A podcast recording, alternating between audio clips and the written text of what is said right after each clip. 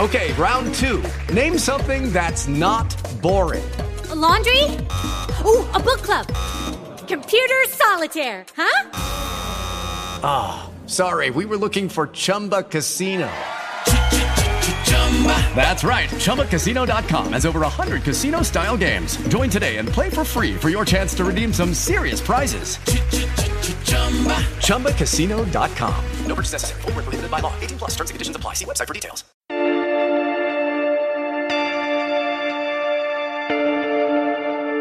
Whole fleet of them. Look on the ASA. My gosh. They're all going against the wind. It was basically a cube with inside of sphere where the points of the cube uh, were touching outside of the sphere.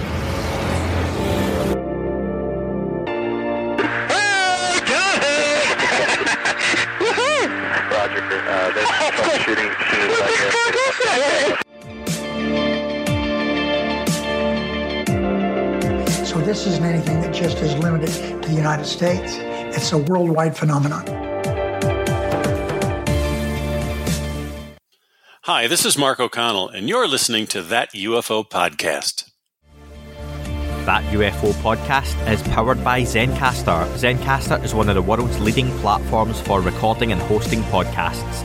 Zencastr is a modern web based solution for high quality audio and video podcast production. With a full suite of professional tools, Zencastr allows podcasters to quickly and seamlessly record their guests remotely and produce their podcasts in studio quality. Check out the links in the show description to find out more. Hi, everyone, and welcome to that UFO podcast. As always, my name is Andy, and first off, I want to say a big thank you to everyone who's joined up to the new Apple podcast subscriptions in the last month. If you search the word premium on there, you'll find us exclusive content from the likes of George Knapp, Ryan Bledsoe, David Marler. There's an AMA with myself and Dan, and a lot more as well. So, so do check that out. There's a two week free trial available just now. Don't forget, you can also get early access and ad free listening as well. For those not on Apple subscriptions, you can get the same benefits plus a little bit more by signing up to patreon.com forward slash that UFO podcast. And this month, there is a deal just for patrons to get a hold of a limited edition that UFO podcast patch. They're being made to order, so please check that out. But as always, of course, the main thing is you are here, you are listening, whether it's through Patreon, Apple, Spotify, Podcast Addict, YouTube. Thank you very much for joining us. My interview with James Fox has been put back by one week, so I'll be speaking to James next week. That's the week beginning the 5th of July. So if you've sent in your listener questions, I've, I've still got all of those as well. This week, though, my guest is a name that is relatively new to me. She, I recently watched her on Grant Cameron's YouTube channel and was fascinated by the discussion they were having. She's also fresh off of an appearance at this year's virtual contact in the desert and a very welcome fresh face to the field as well. Shao Ma is a lawyer based in Australia. She was born and raised in China, uh, which I'm very much looking forward to discussing the China UFO relationship among many other things. Shao, welcome to the podcast. Hi, everyone. My name is Shao. Thanks so much for having me. Thanks, Andy. No, it's, it's a real pleasure. And um, I like your fresh take on a lot of things. And again, you're, you're, you're younger in this field than a lot of people who speak about the same sort of subjects as you, which is great. And it's great to have fresh faces and new people to talk to as well. And especially coming from a point of view of having that Chinese heritage and background gives you a lot of perspective that people are very interested in, especially at the minute. Um, just want you to start off though, Shao. Can you start by giving the audience a little bit about yourself, your background, and what got you involved in the world of you know contact modalities and UFOs? Yeah, sure. So, um, as you know, that I'm a Chinese. I was born in China, Shanghai.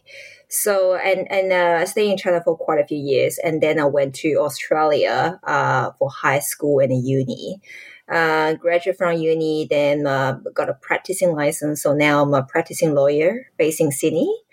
Um, how that's that's basically my uh, single background. So my parents are still in China, just by myself. Um, so how I got into this field is back in 2012. You know, I was traveled to the Brisbane office. Uh, I joined a law firm. So out of my office window, I saw a UFO craft silvery color round ball, the most common one that you normally can see from the YouTube channels. So uh, it's just really shocked me during that time because you know I was really newbie in the UFO community. It's like, what's this? What's this all about? So this really, the UFO sighting really challenged my uh, paradigm in terms of uh, whether or not we really live in these 3D realities. Um, and then I start to look into the topic about UFOs, aliens, and implants and things like that. Um, and then I came across a famous ufologist called Mary Rodwell's YouTube channel. And some of you may know that Mary is actually a very famous ufologist. And her message about, you know, the new incoming hybrid children and everything really striking me a lot. So, uh, and then that sort of like initiated me into the ufology community. So the first was through like UFO witnessing, you know, witness a UFO craft. A second was listening to quite a few like uh, uh, a YouTube as a channel and the presenters like Mary and like your platforms. So that's how I got into it. And later on, a few years, I'm mainly based in Australia. You know, getting contact with quite a few uh, uh community members, um, know quite a few information. And what's funny is because I can speak Chinese, and I got invited by quite a few Chinese, uh, uh, like uh, they got a quite a big, uh, similar to like a YouTube platforms, you know, the the one that you are having right now, and like a Grant Cameron's one. So they say, Shao, look, you can speak Chinese, and we heard all the things about what's happening in Australia.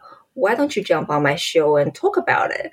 So I was like, yeah, for sure. And uh, that's how everything started. I, uh, I, I did quite a few, um, being invited by quite a few people to do interviews in China. So I was very outspoken. That time they consider me. I'm talking about Andy. Um, back in 2017 dish or even earlier. So that time there are not many Chinese people who are willing to come out with real name, real occupation, real address saying that this has happened to me due to political control. So that time was actually quite big hit in the Chinese ufology. Oh my God, there's a lady based in Sydney. She's actually Chinese. She's talking about this.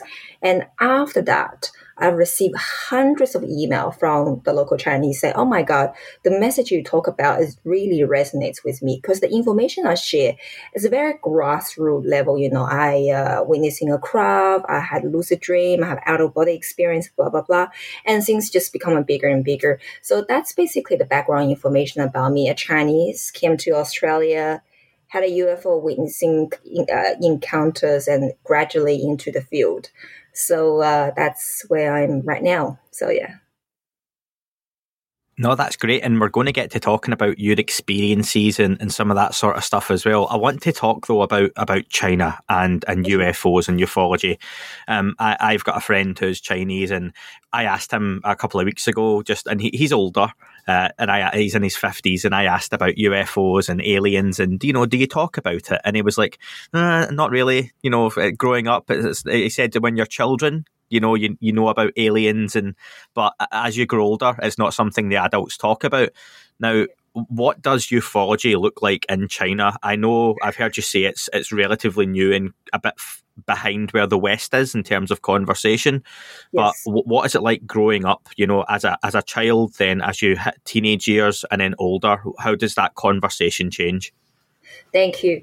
So when I was little, I always showed interest into like alternative science, not just for the ufology. I guess for the younger generation, like my age, like 35-ish.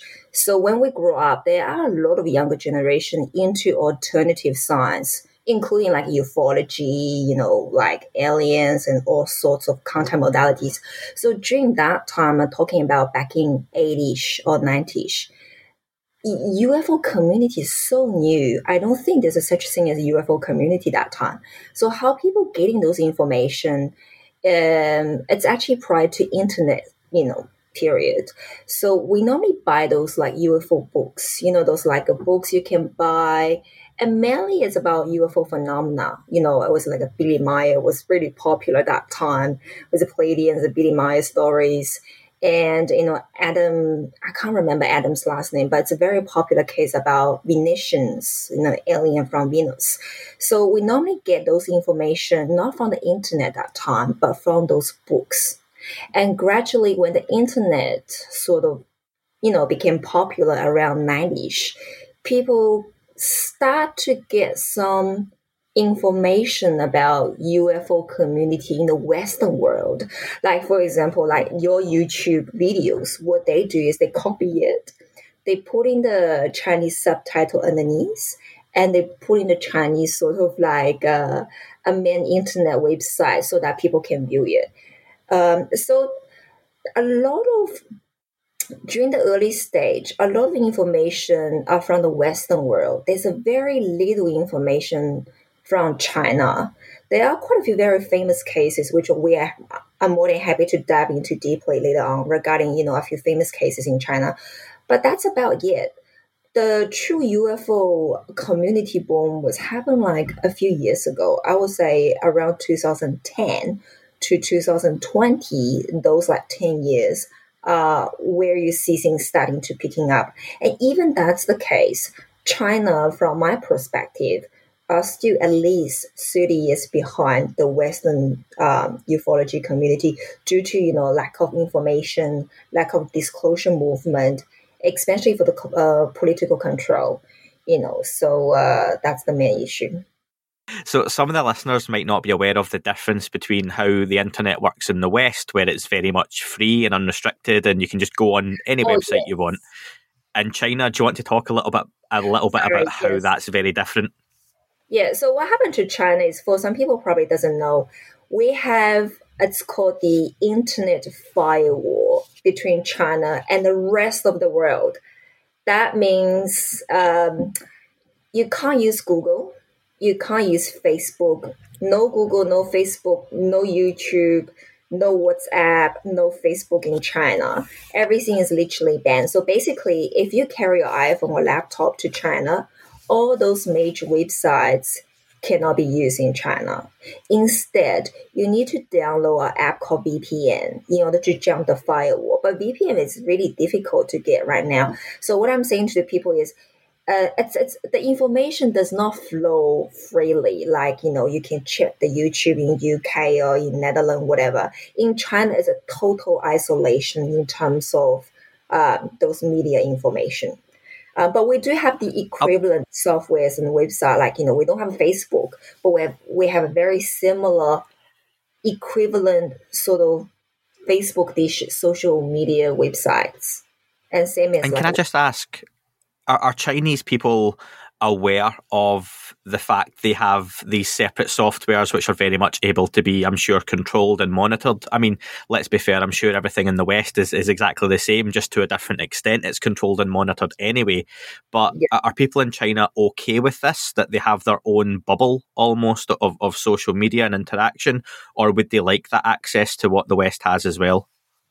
Yeah, look, it's uh, it's beyond what we can control. It's out of our control as a civilian level. It's like you just have to come to accept to the reality that this is what's happening in China.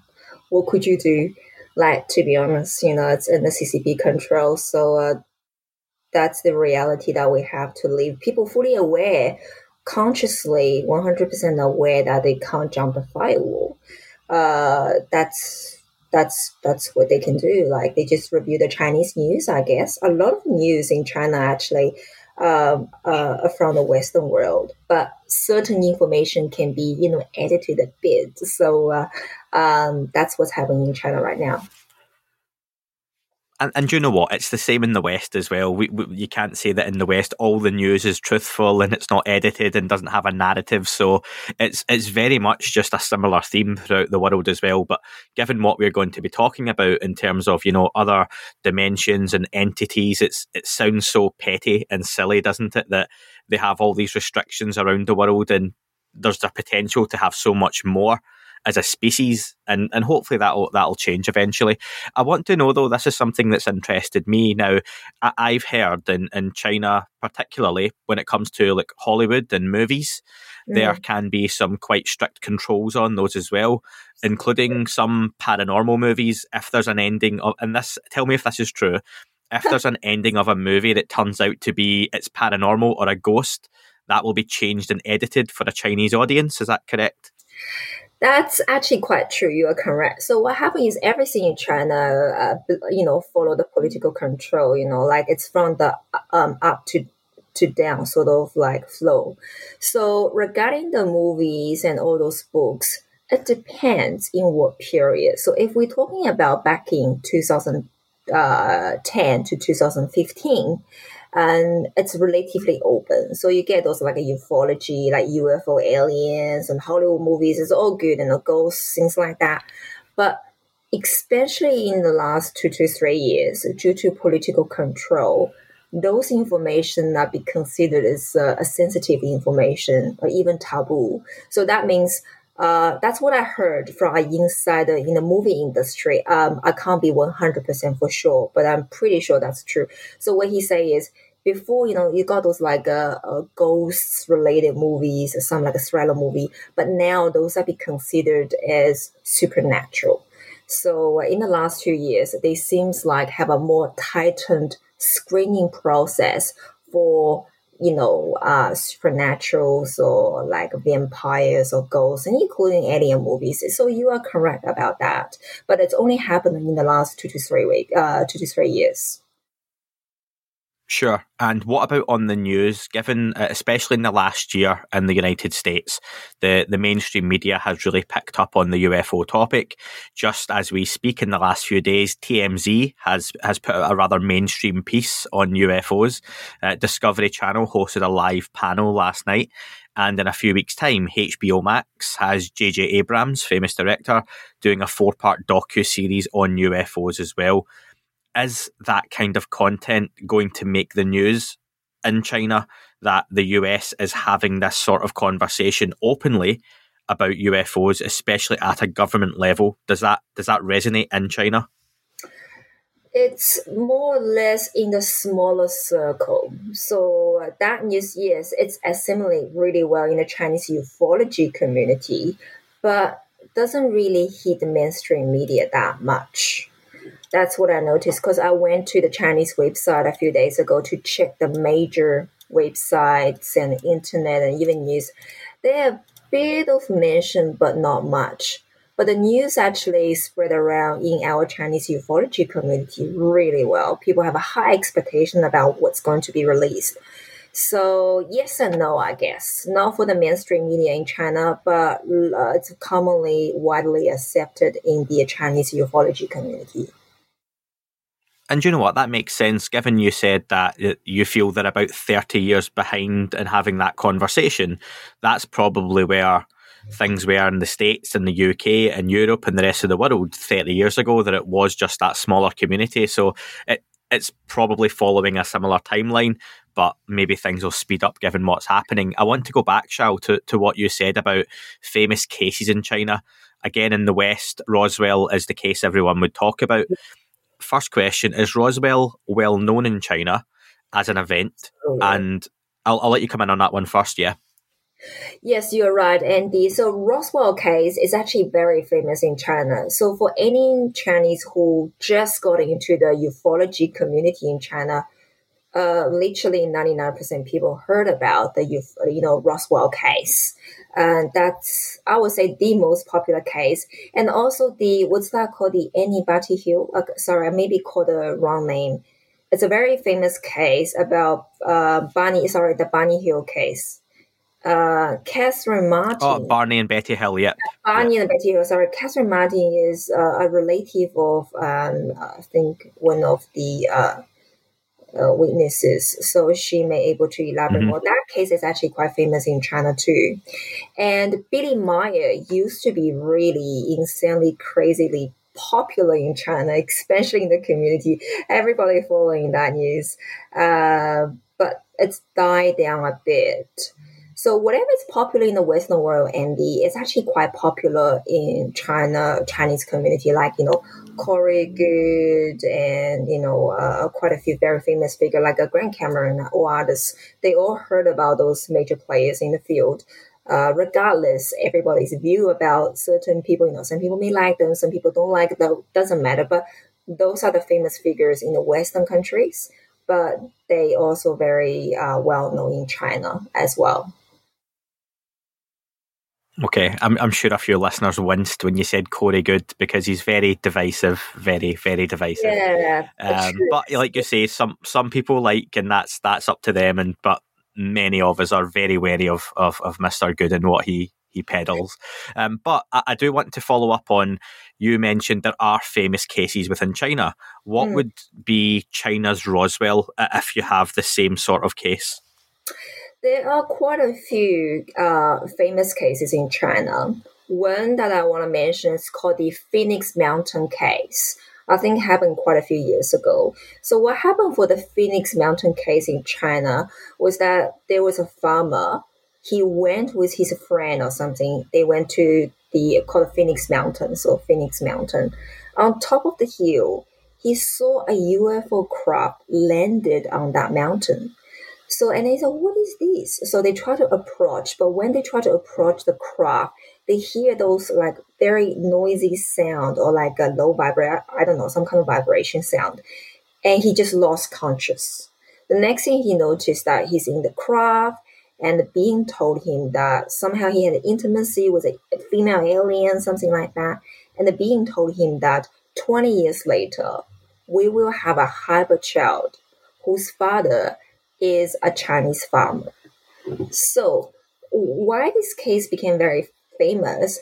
Because there was a witness right next to him, and uh, he claimed that he had a hybrid child, and there was a UFO landing. So those are the key words hit the media: so UFO landing, aliens, and hybrid child with aliens. So that case became very famous, and I I could be wrong. I think he mentioned that he did some kind of lie, like uh, some kind of test, and he passed the test. So uh, that makes his words really credible. And even the local authority and they did investigation uh, into the matter.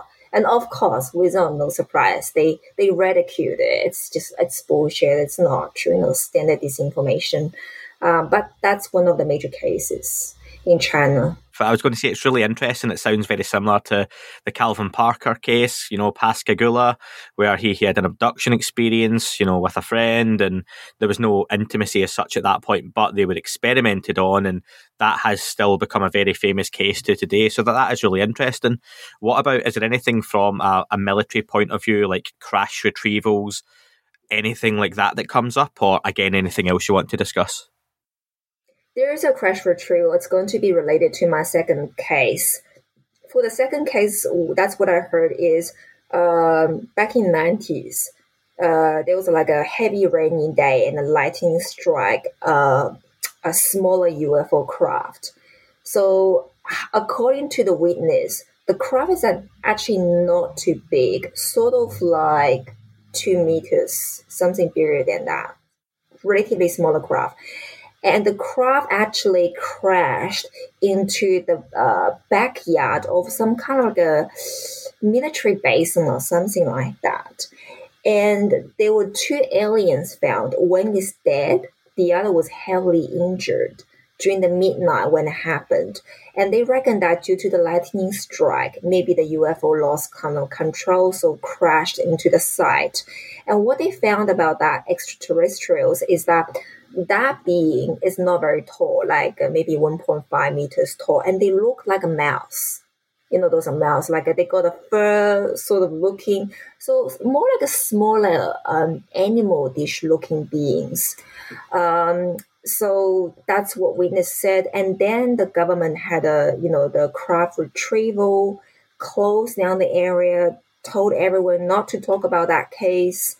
Um, yeah, I still have the contact detail of those people just for your own info. If you and your viewers would be interested, I'm more than happy to pass on their contact details to you, and maybe you can interview them too. You know, they they can dive into deeper about what happened in those cases and uh, how the government reaction towards that and that's the first time I think I've heard that description of beings being mouse like. You hear reptilian and lizards, and you hear the greys, Nordics, but that sort of, but again, it can all be perception and what they look like at the time. But you know, I suppose mouse like would still have the big eyes and those kind of features. So yeah, really interesting description as well. And I'll get those details off you too. Thank you. And, yeah. and you mentioned the the craft being potentially brought down by lightning, and we've heard that's been the case several times potentially, especially mm-hmm. with things like Roswell that electromagnetic storms or EMP pulses can, can potentially um, bring these craft down and cause issues with their, their systems. Have you ever heard of the, the Chinese military ever trying to engage any of these objects themselves?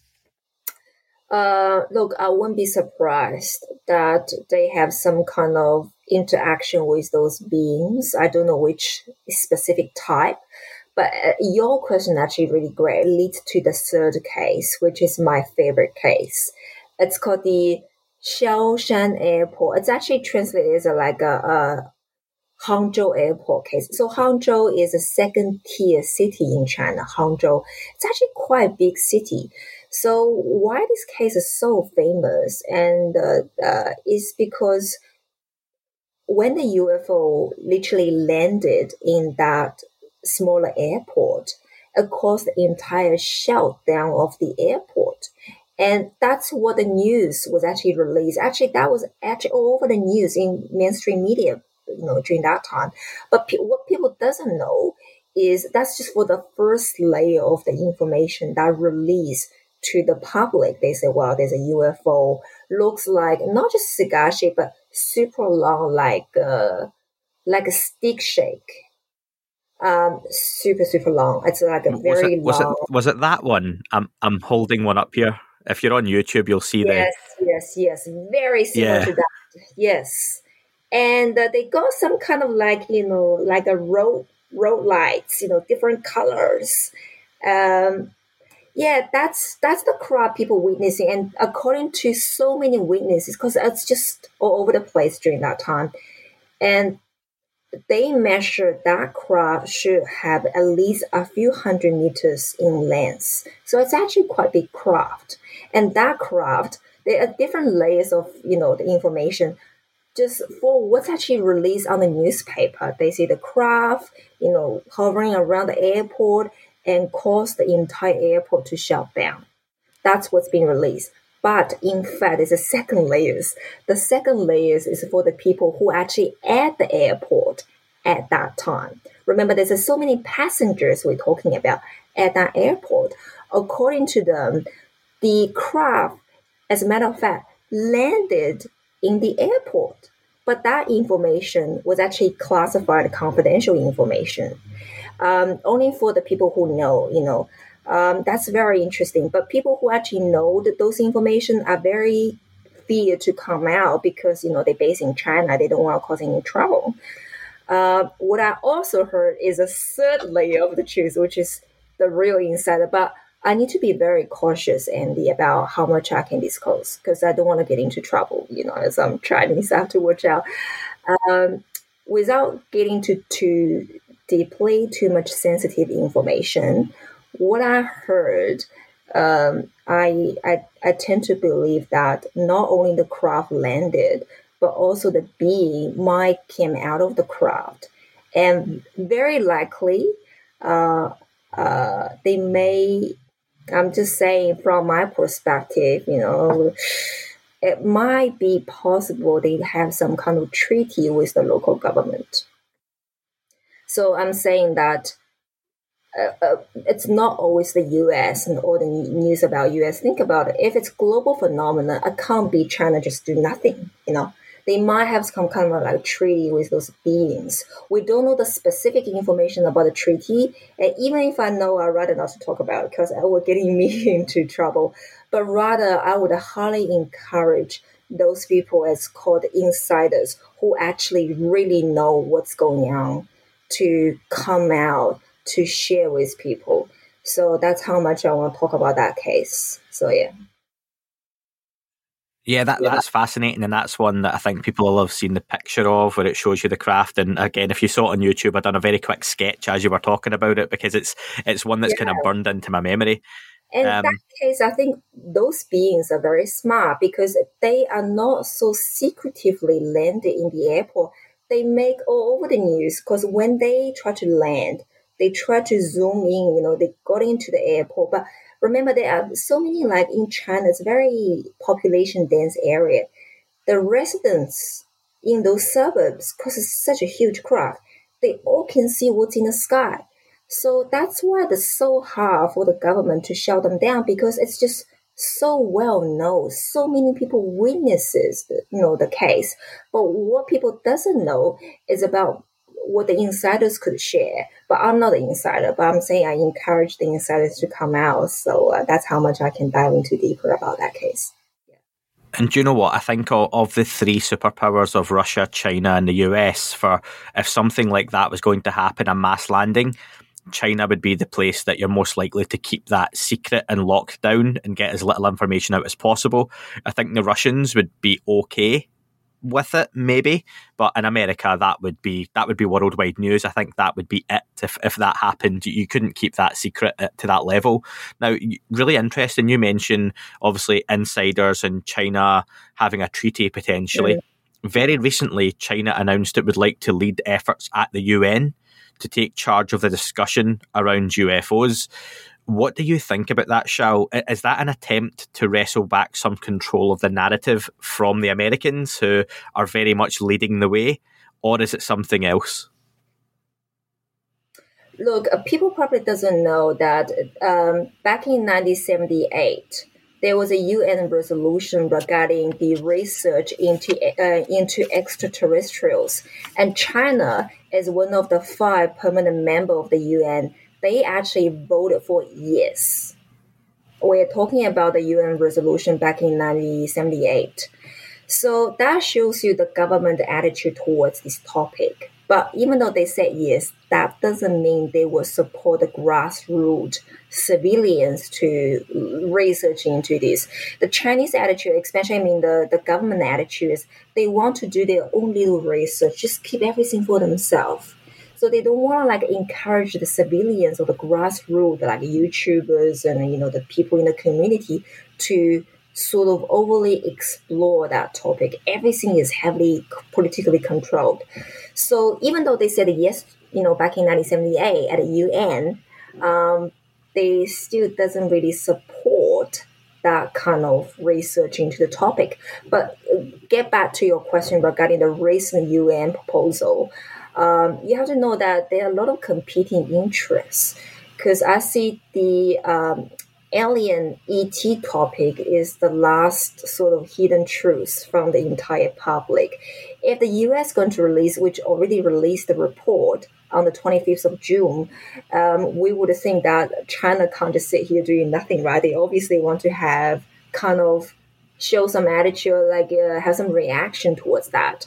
So uh, they can't be lagging behind. So uh, I think that's that's one of the sort of uh, like a chess play. They try to show people, yes, not only the U.S. and Russia, we are also as a stakeholder in this phenomenon. So we are also look into this as well. And on top of that, Andy, mind you that as you can see from the news, China in the last ten years rapidly try to develop their like a space aerospace technology, sending the rockets into skies. So you can see a lot in the last three or four years.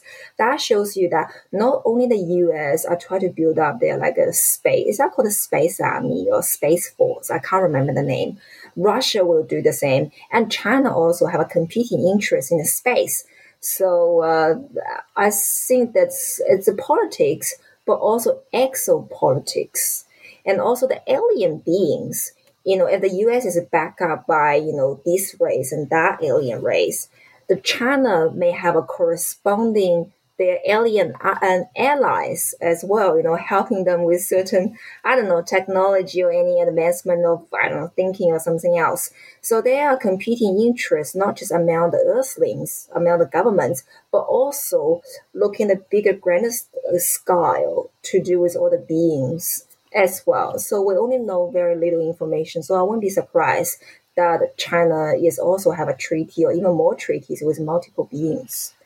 Yes. Now, you mentioned China's rapidly expanding space program, and it just got me thinking that um, a couple of years ago, China sent a probe to the, the moon and they wanted to study the, the dark side of the moon, which obviously we don't see here on Earth. A lot of people talk about beings that may or may not be based on Earth have potentially structures or objects on the moon that again if we could see that with a telescope or you know that was on NASA's page that would be that would be huge news and former astronauts have talked about that as well did you ever hear anything about China's probe that was sent up and anything that may or may not have come back well, I can I can say these are yet to be verified. I haven't really done the verification double check yet. So what I heard from my friend is that after China sent that little like uh, a landing Roswell, whatever that little robot thing to the back of the Mars, I think that's a bit of like exploration for a few days. And what's interesting is Donald Trump's reaction.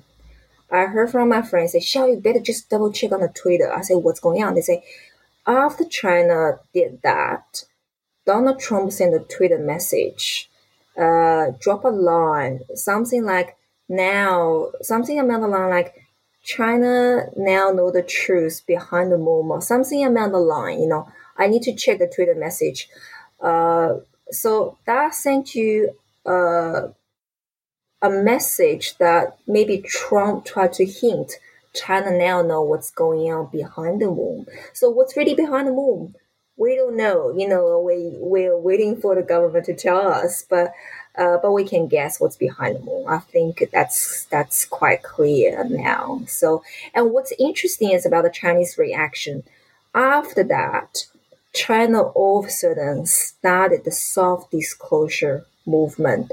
So, because everything is so politically controlled, so what they did is after that incident, they tried to let people explore the topic of uh, science fictions so science fiction all of a sudden become really popular. Science fiction movies, science fiction books. Um, yeah, every they really control the narrative about UFO disclosures there's some really interesting stuff there, and next time I speak to you, go I'll go into more detail on that. But I've got a few more things I want to discuss, especially that came up within the listener questions. You yourself have talked about, uh, and you mentioned out of body experiences earlier, and you've talked about uh, experiences with ET from different parts of the universe, different dimensions, and you've had negative and positive experiences. When did these experiences begin for you? Uh, my experience are very gradual level. So I believe I started when I was, you know, at a birth, but I don't remember anything. So my conscious recall was really happened after my first UFO sighting. And then, you know, I write down my diary, I do record everything. So all the strange, fingers crossed phenomena happened after the first UFO sighting, but it was a very gradual level. It was very distant. You know, firstly it was like out of body experience, and then lucid dreaming. So those like a non-invasive contact modalities, and it was like you know once every two months, very minor, and then gradually start to become very intense and very frequent and more sort of confronting to the degree that you know maybe you have a being standing in front of you you know talking to you you know something like that. So uh, yeah it's it's a very gradual level. And also you are correct about that. You know i had very positive encounters. Most of them are very positive. Um, some of them are very neutral you know business like they just want to you know check you out see what you're doing. And there are a few could be very negative you know not very pleasant. So i had a, a very full spectrum of uh, uh, experiences. So yeah. Why do you think not only you, because it's I think it's very obvious to ask why are you having these experiences, but also in general, why as a species are we having these experiences or contacts at all? Um, I think they are getting us prepared for what's coming. Because if you don't get those experiences when the veil is, you know, removed, it'll be such a confronting shock to us. So better to do it through gradual sort of entry, you know, like uh, you know, have a gradual experience. To now, you know, if if people tell you, Andy, you know, this is real, this is happening. If next day you really see a physical craft waiting for you, you wouldn't be that kind of surprise. I think it's happening to everyone, um, but I think they are just getting us prepared for a big event that about to happen. So that's that's that's what I believe. Now, I'll ask you this question then, okay, just to push a bit deeper. And this is me playing devil's advocate here. And you're a lawyer, you'll be used far, far more used to this than I. Now, if this happens to you or me or or someone who doesn't have a platform to speak on, you know, just your, your I'm your average person on the street as well, but someone who doesn't have a podcast, okay, um, like one of those farmers, it happens to them. It's a very isolated experience because you can only take their word for it. However, if you are these beings and you want to ready people, why would they not go for presidents and politicians and the heads of military and give them those experiences, really intense experiences, because surely that would then ring alarm bells for them to then have that conversation potentially. What do you think about that? That's a great question. I mean, I think on some level, everyone on this planet have encountered those beings, you know, extra dimensional, interdimensional, different density, all sorts of beings. And I do believe it's a global phenomenon happens to everyone, but towards a different degree. You know, people may have a, you know, consider them as angel or demon or whatever, you know, from the religious lens, but we may see them as just simply ETs. So those world leaders, from my opinion, according to my opinion, I do believe they have encounters. But to some being like some presidents, you know, like Obama and those people, they may get a full briefing. They know what's going on precisely. They may meet those beings in person, physical handshakes. Where to some other key players in the field, you know, holding very important positions, they may not privileged to certain information like this. Um, just for example, I mean, just like a minister of, I don't know, like education, I'm just making that up, you know, he or she may not privilege to that level of intelligence, but the beings may encounter him or her through like dream state. So I do believe they have some level of download. But the issue is here, Andy, everybody is so different. Those people holding the key positions, they may not be as nice or conscious as you and the viewers. So their reaction to those beings or how to handle that situation could be very different. For us, we can say, oh, well, that's great. Maybe they can teach us and help us. For those politicians, they may see them as a threat to, you know, uh, overturn the political sort of regime or whatever. So they may take a different approach towards those beings. So for them, knowing too much may not necessarily benefit the humanity as a whole. So that's that's what I think. Yeah, they do have experience, but they don't really view those experience as beneficial for themselves. And one of your other areas, and you have many of expertise, is in like ancient civilizations. That's something you've talked about, and you've done a, a lecture on that, a presentation at Contact in the Desert as well. That's currently ongoing. Um, now, what initially attracted you to ancient civilizations as a topic? I suppose it may go hand in hand with UFOs, but you've got quite a lot there that you're you're fitting into a relatively short time as well. Well, to be completely honest, I was meant to talk about Chinese ufology in the uh, contact in the desert, but uh, also being friendly told by uh, someone say, "Shao, you need to watch out because your background is Chinese." We would hope that you don't catch too much attention from the CCP. So, just for my safety concern, and others. Uh, that's why I choose one of the conservative topics, which is you know ancient aliens. Um, it's firstly it's fun, it's interesting. We talk about uh, what the ancient Chinese is like, you know, trace back to the ancient Sumerians and the ancient Egyptians, but also it ties to the origin of China. You know, uh, connection with Orion, the Pleiades, and Sirius. And other many other star systems too. So I think it's it's an interesting topic but also not overly sensitive that could get me into trouble. Uh, to be completely honest, that's one of the major reasons why I choose that topic. I'm more than happy to share, wow, like big sensitive information with everyone, but I need to watch out because you may not know that I've been told off by the CCP back in um, early 2019. They are watching me. So I need to be very careful about what I can say, what I can't say, to be honest. So, yeah. And you know what? That's that's totally fair. That's very, very fair. Um, we're living in a time right now where UFO and UAPs are a hot topic of discussion, and no doubt that'll be more so a reason that unfortunately you, you get monitored by the CCP uh, and other people who, who want to do what you do as well. There's a lot of talk that some of these objects may originate from here on our planet already.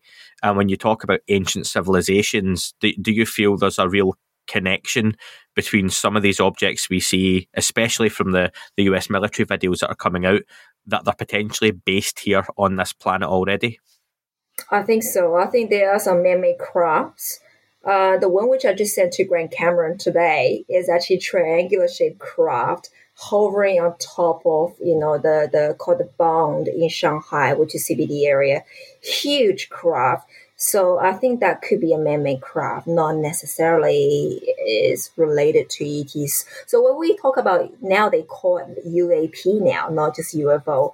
Uh, we're talking about a craft that could be man-made, could be an alien technology, or could be you know some some craft are not material, Andy. Some craft are purely sort of shaped by you know high technology. It's called like a energy, just pure energy craft. It's, it's very interesting. It's beyond our comprehension.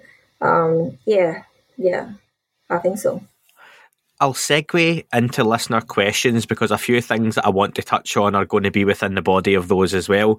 Um, the first one uh, from Dave is Why do you think the CCP has supported the formation of UFO groups uh, and the links potentially to government? And what is the experience of unauthorized Chinese ufologists? Yeah, so uh, at beginning it was due to technology reason. You know, we're talking about back in nineties, and people read hard copy books more often.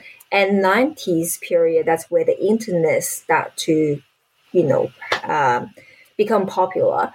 So, but I think the golden period for Chinese ufology were 2005 to 2018 but after 2018, starting from 2019, everything being shut down. So, Dave, thank you so much for your question. I mean, uh, everything is a period. I think in the last two to three years, China actually CCP have a crackdown on ufology community, which is quite obvious. So I do think it's a tightened control in this field in the last two to three, two to three, uh, two to three years. So yeah, but prior to that was a golden period for Chinese ufology. And what is the experience now of, I suppose, unauthorized ufologists in China if if they're having a discussion like you're having, but you're based in Australia, but you're still getting those warnings and monitoring? What happens if you're trying to do this in China as a ufologist as much as you can say? Let me give you a case, Dave. Um, a few years ago, there's a uh, a female ufology uh, uh, ufologist uh, her pen name is Love and the Light. She was sharing some light messages from Pleiadians, you know, love and light, this and that, standard stuff, you know, you see everywhere on the YouTubes.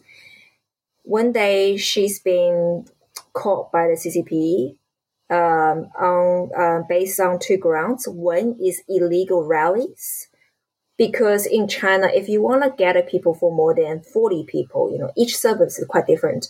You have to get a special permit or approval from the local government. Otherwise, you can't have small gatherings. She doesn't have the small gathering permit. That's why they label her as, you know, uh, prosecute her under the ground of um, illegal rallies. Second, uh, call her as, you know, alien cult, like almost like illegal religious cult and then she's been sentenced to jail for eight years, full sentence, no uh, no.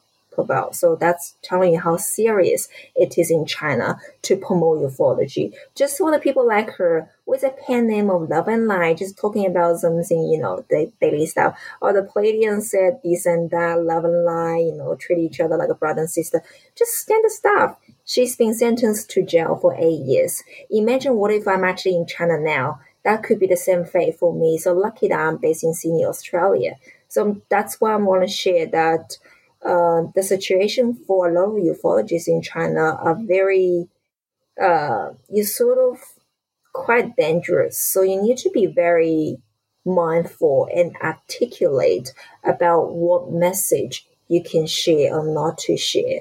Like the case I shared with Andy about, you know, the Hangzhou airport.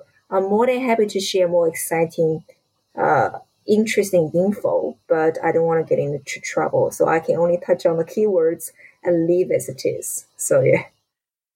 And next up, we had Derek, and Derek wants to know what are Shao's thoughts on Atlantis, and did she think it existed, and that potentially a few survivors spread their knowledge to the pyramid builders on different continents?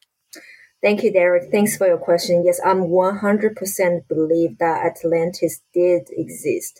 And uh, so many of us had incarnation as Atlantean back in those times. And I even had a lucid dreaming from Atlantean. They told me to use crystals. Um, I do believe it's a highly advanced civilization. And not only Atlantis, but also Lemurians uh, did exist back, back in old days. And Derek also follows up with Do you think they could be living under the Antarctic ice and operating UAPs today? That that depends which phrase. Look, it's just I'm expressing my opinion because Atlantis is such a big topic. And there's so many experts on those area. I believe Atlantis um, had quite a few major period in their history.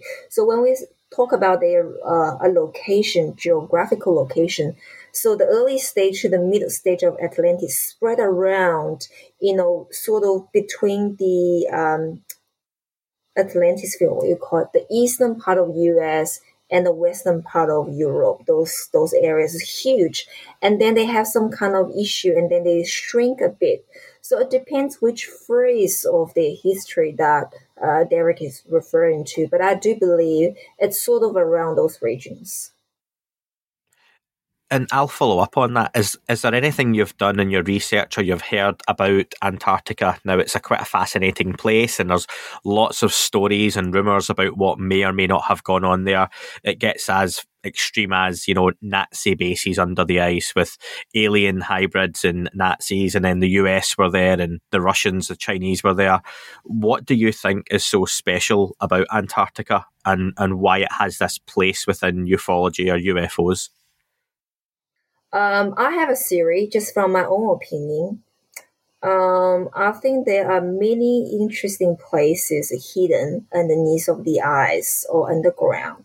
But the reason why in the last few days people pay more attention to this area is due to deliberate narrative control by the intelligence community. I do feel there's a push from those communities want to want people to focus in this area. So they give you those like a little drip drop information, just like entice you, you know, look into this, but they don't want to tell you too much because they see the ufology field is quite dangerous for them. So they want to give you a direction where to focus, but they also don't want to give you too much information.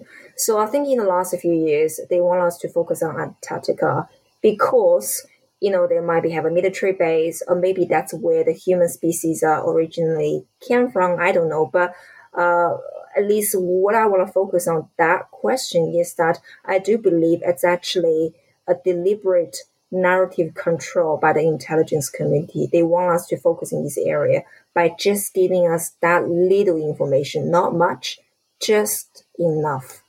Um, yeah, I always find Antarctica as a place fascinating, and you hear so many different stories and narratives about what may or may not be there, what may have gone on in the past. But it's it's one I like to talk about now and again. And I've not done enough. So, um, also Derek wants And- to know.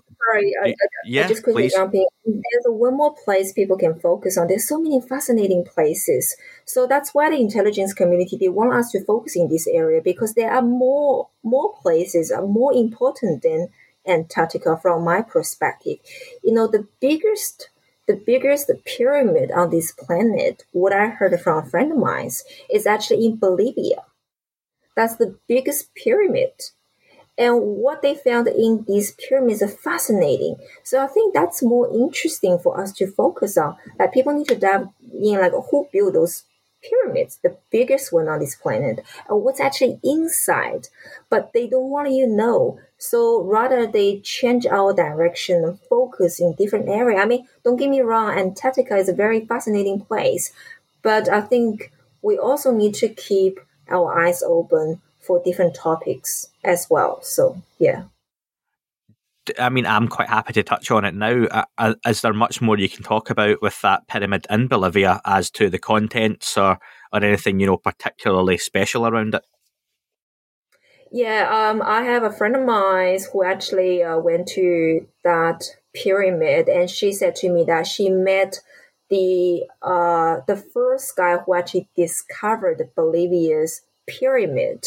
Um, but that guy is being hunted down by the community. I mean, the intelligence community really, you know, uh, and demeaned him, ridiculed him, ruin his reputation and everything, make his life really miserable for the purpose of, you know, crush him so that nobody will look into this site anymore. But that draws me more interest because what's really hidden there?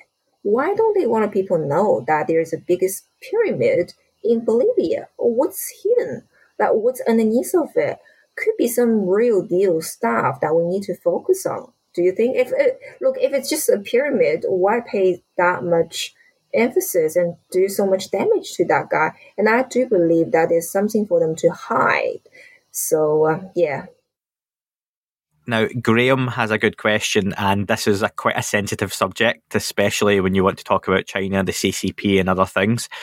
Are there any records of incursions of UFOs around Chinese nuclear facilities, like you know missile silos, power plant, power plants, or research facilities? I don't know. That's the answer. I really don't know that much information. It's not released on the news, and I don't really pay much attention to those hot spots as well because it's quite sensitive. So my answer is I don't know. I'm sorry.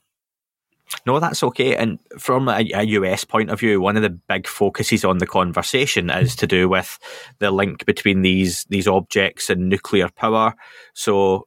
Yeah. Is it just a case of China is very, very tight-lipped on that side of the subject Very when it comes to nuclear weapons? Yeah. I absolutely agree with you, um, Andy. I think they're very tight-lipped about that topic, and even if that's the case, you wouldn't see this information on the news. The only people who who would know would be the people who actually work there. They will tell you, you know, I saw the sighting, they shut down the this and that. But I don't know anyone actually worked there, so I can't really have any information to share.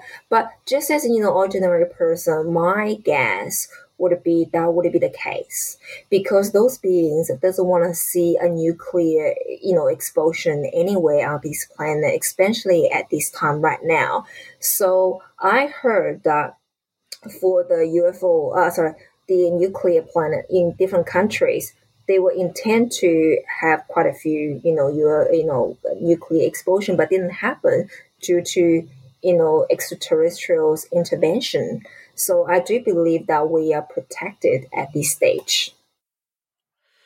I'd like to ask you on this, and um, this will just be your opinion, and it's this is just it's not coming from a place of any knowledge, but a lot of people talk about when it comes to to the biological nuclear weapons, the more advanced weaponry that we have now as a species and a human race.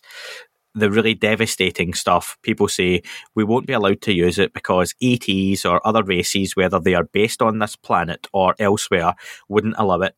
However, we had Hiroshima and Nagasaki very close together, and there is a lot of nuclear testing that does go on on the planet at any given time.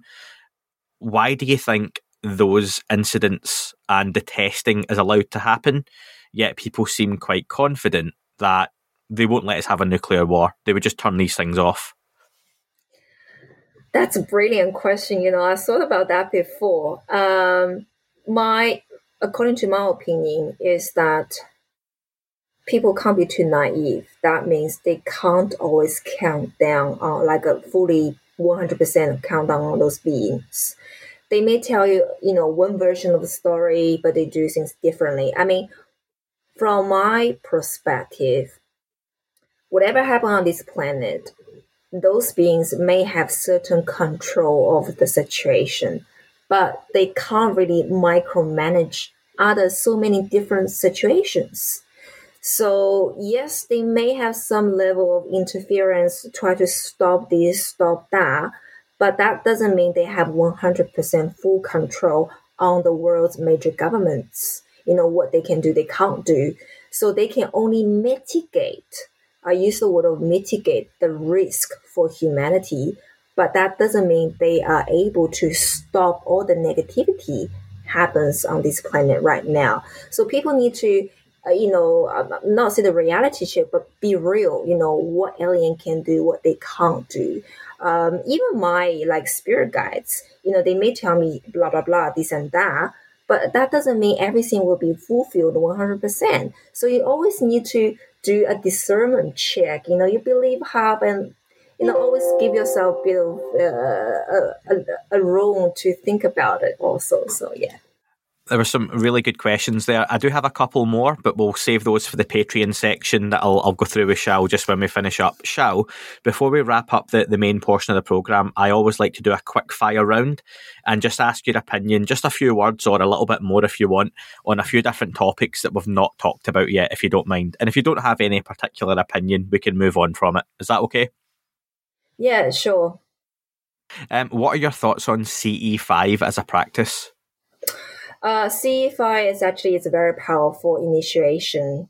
Uh, but the downside about CE5 is you need to make sure everybody in your group have a pure good intention without any fear. So what I heard is some people, if they don't reach certain consciousness level or if they are not purely positive, you may not able to summon a crowd. So making sure that you have the proper uh, gathering. So I do really support the CE5 activities actually.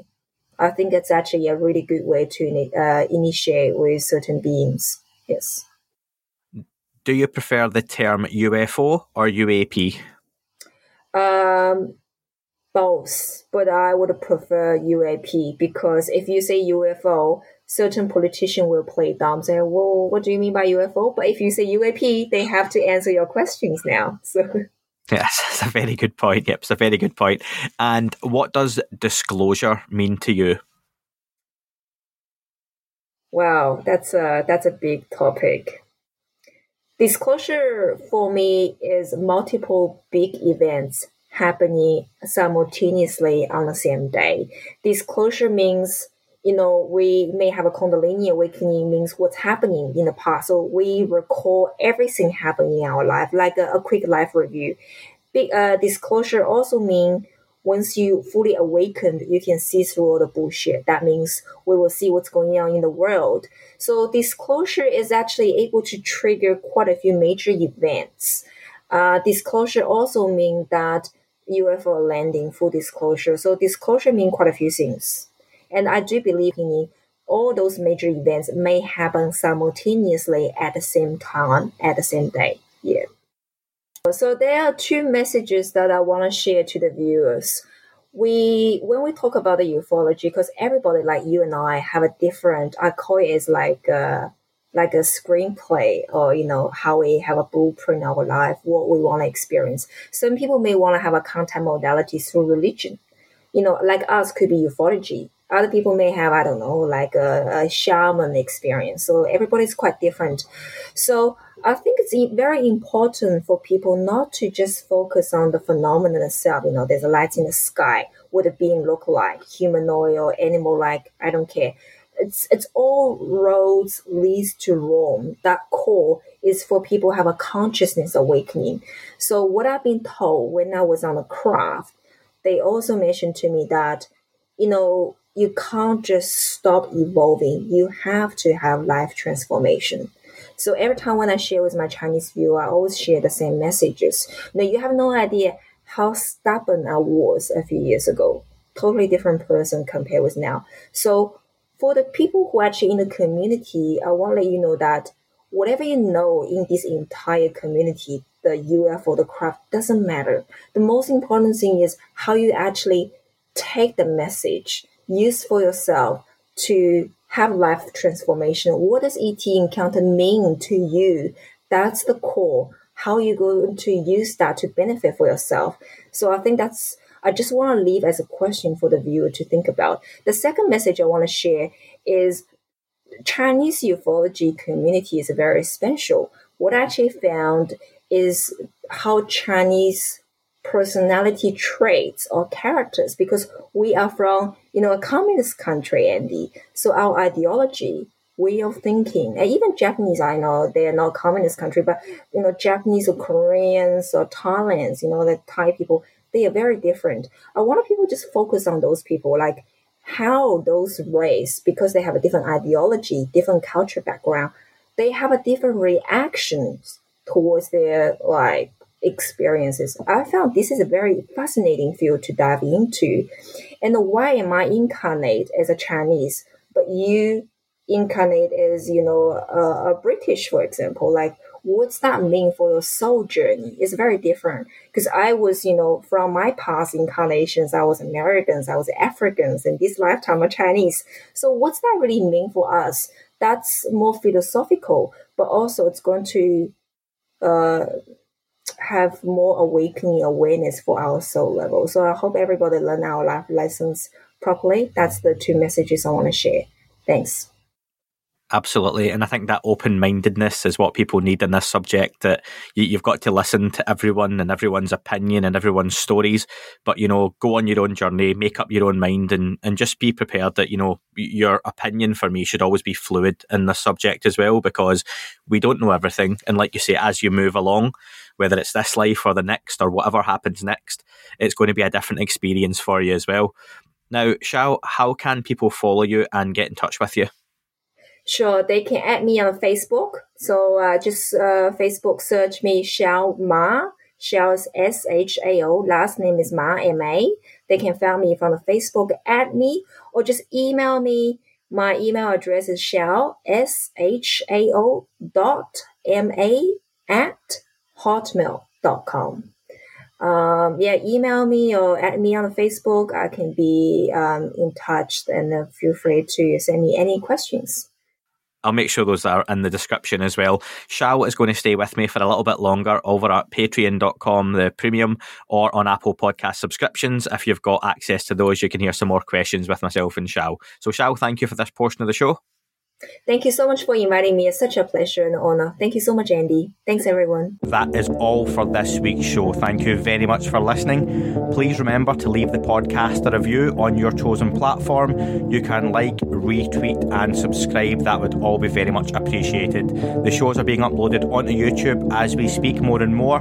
You can sign up at patreon.com forward slash that UFO podcast to access the shows ad free as well. Please get in touch on Twitter, Facebook, Instagram, that UFO podcast. Of course, on Twitter, it's at UFO UAPAM. And again, folks, as always, keep looking up. You never know what you might see.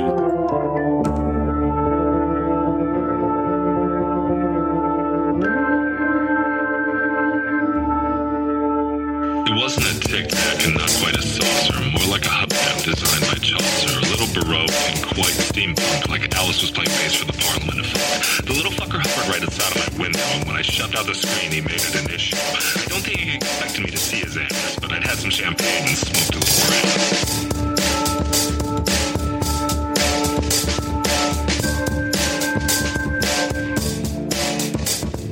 Meditative game of Fateful